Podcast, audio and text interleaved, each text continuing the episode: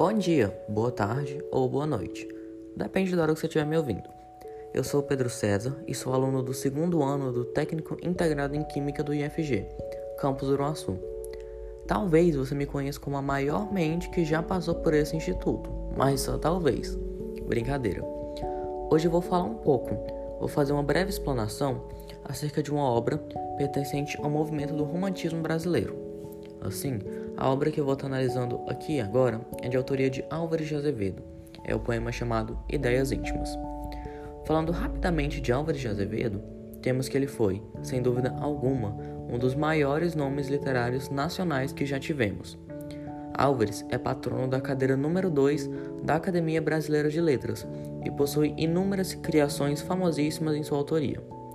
Infelizmente, ele acabou por morrer jovem, sendo vítima do grande ataque de tuberculose que houve na época.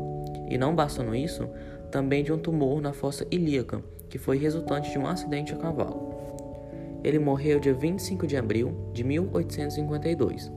Mas algo que intriga pessoas ainda hoje é o fato de, quase um mês antes, ele ter lançado o poema Se Eu Morresse Amanhã, o qual foi inclusive lido em seu enterro por Joaquim Manuel de Macedo. Álvares situado na época em que uma exorbitante onda byroniana perpassara São Paulo, cursou faculdade de Direito exatamente em São Paulo.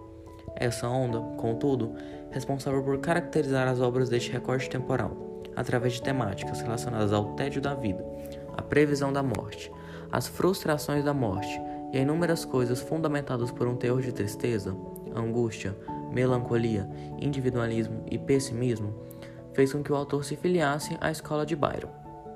Havia também uma temática fúnebre, que além de ser postulada como solução para as dores, funcionava como uma válvula de escape para com a sociedade em que Álvares estava inserido.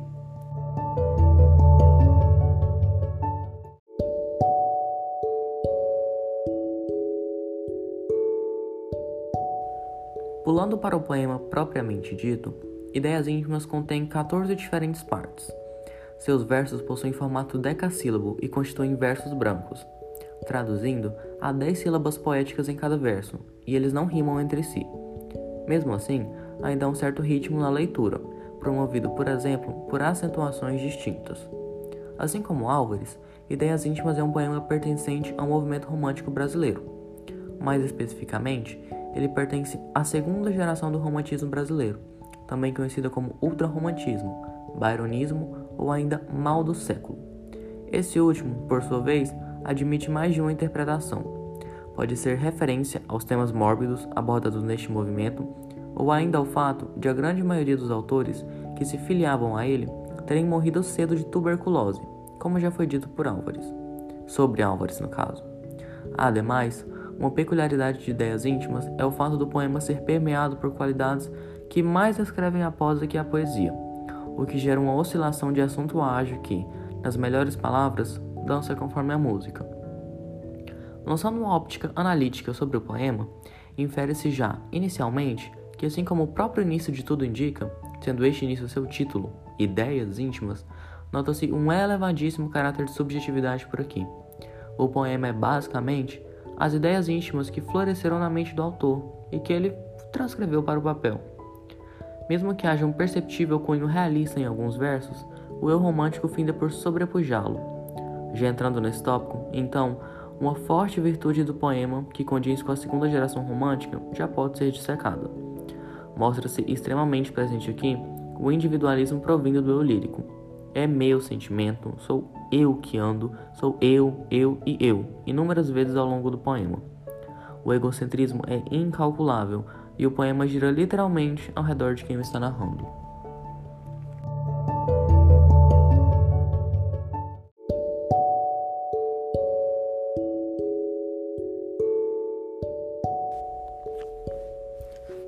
Logo na primeira estrofe, portanto, são apresentadas diferentes leituras e autores. Lamartine, Shakespeare e Johannesberg são citados várias vezes conforme o poema anda. Cada um deles, por sua vez, denota uma carga emocional à obra. Lamartine, a monotonia. Shakespeare, o amor. Johannesberg, a ardência poética, um sentimento quase que de empolgação. Mas, trocando de assunto simplesmente da forma que quer, o lírico finaliza as referências e já passa a narrar o que não há mais gosto para ele: o charuto, o cachimbo, o namoro, o passeio a cavalo. Ele afirma estar ficando blasé, o que significa algo como ficar cinza, ficar meh, perder o gosto. Vale ponderar o frequente uso de reticências aqui, comum a poetas românticos, possuindo por função introduzir uma mudança de assunto que indica algo próximo de um silêncio momentâneo, capaz de permitir a pausa necessária para terminar um tópico e começar outro. Já na segunda estrofe, por sua vez, o desgosto, a tristeza e o tédio tomam frente, diferentemente da primeira, onde o sentimento é internalizado. O que estava dentro do lírico é jogado para fora, e como o que estava dentro dele era um imenso vazio buraco negro, isso acaba por contaminar todo o ambiente, passando a abordar também elementos externos. Assim, percebe-se que o poema inteiro se passa, espacialmente, na casa de Álvares.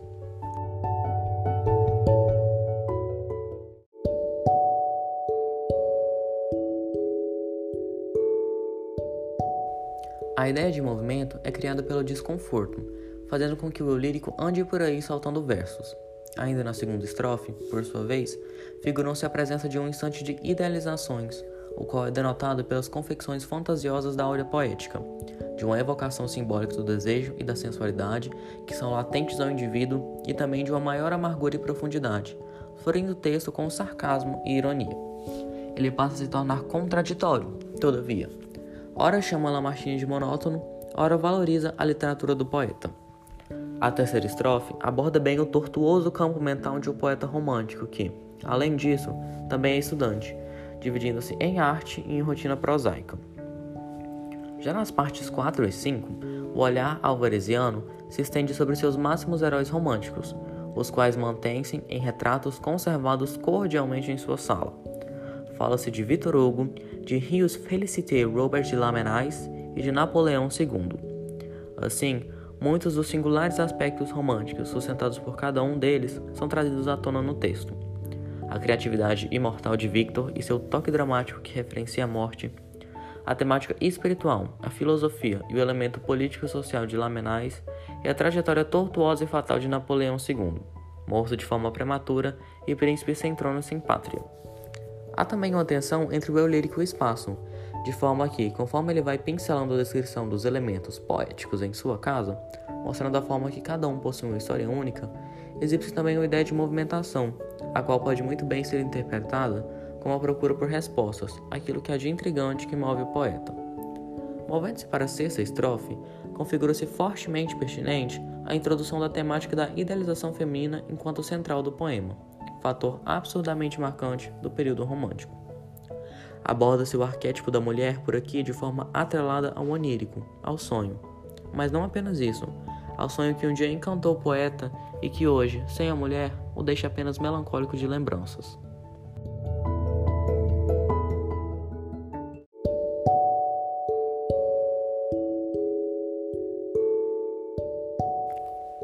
Nas partes que se sucedem, 7, 8 e 9, elencam-se uma série de virtudes e qualidades a esse imagético feminino.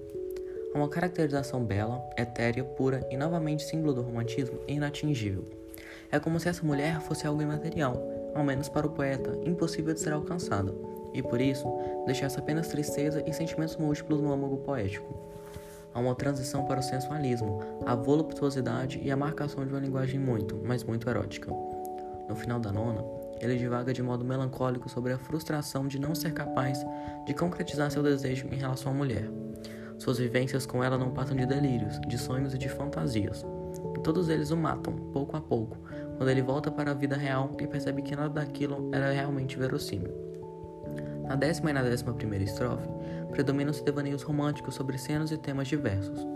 Postulam-se menções acerca de outros personagens românticos que muitos relacionam com a amada do eu lírico, além de outros que se relacionam diretamente com a posição do próprio eu lírico. A realidade e a literatura se misturam tanto que ele se perde no que é um e no que é outro. Vale ressaltar também o fato do consumo constante de drogas listas pelo poeta. Ele afunda todas suas mágoas no uísque, no licor, no tabaco e em outras drogas, usando disso para manifestar ainda mais seus sentimentos.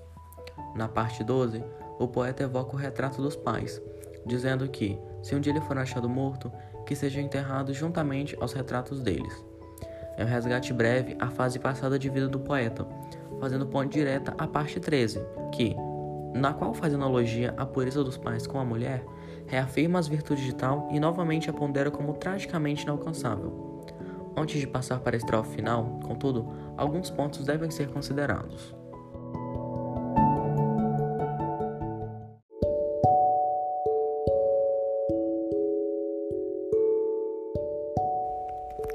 Ideias íntimas se divide essencialmente entre o concreto e o abstrato, e há uma fluidez entre os dois.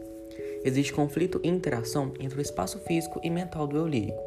Ele se localiza nas trevas da solidão através de um isolamento social, mostrando seu individualismo egocêntrico. É como se ele vivesse dentro de si mesmo, e a única confecção palpável que importasse fosse sua casa. O romantismo em cada um destes tópicos é surreal, e por isso merece ser citado. Com isso em mente, passemos finalmente para a parte 14.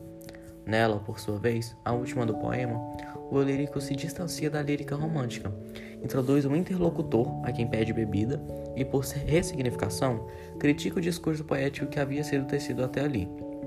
Álvares termina o poema com chave de ouro, retomando uma gama de coisas e findando sua escrita de forma fantástica. Assim, vale recitar aqui pelo menos a última parte, para fechar o podcast também de modo fenomenal. Segue a 14 estrofe depois que eu respirar um pouco. Parece que chorei. Sinto na face uma perdida lágrima rolando. Satã, leve a tristeza. Olá, meu pajem. Derrama no meu copo as gotas últimas dessa garrafa negra. Eia, bebamos. É do sangue do gênio, o puro néctar que as almas de poeta diviniza. O condão que abre o mundo das magias. Vem, fogoso conhaque. É só contigo que sinto-me viver. E ainda palpito, quando os eflúvios dessas gotas áureas filtram no sangue meu correndo a vida. Vibram meus nervos e as artérias queimam. Os meus olhos ardentes se escurecem. E no cérebro passam delirosos assomos de poesia. Dentre a sombra, vejo num leito doiro a imagem dela, palpitante, que dorme e que suspira. Que seus braços me estende, eu me esquecia. Face noite, traz fogo e dou charutos. E na mesa do estudo, acende a lâmpada. Então, gente, foi isso. Muito obrigado pela atenção até aqui e espero que você tenha se encantado com a óptica analítica lançada sobre ideias íntimas, da mesma forma que o próprio poema é capaz de encantar. Até a próxima e beijos.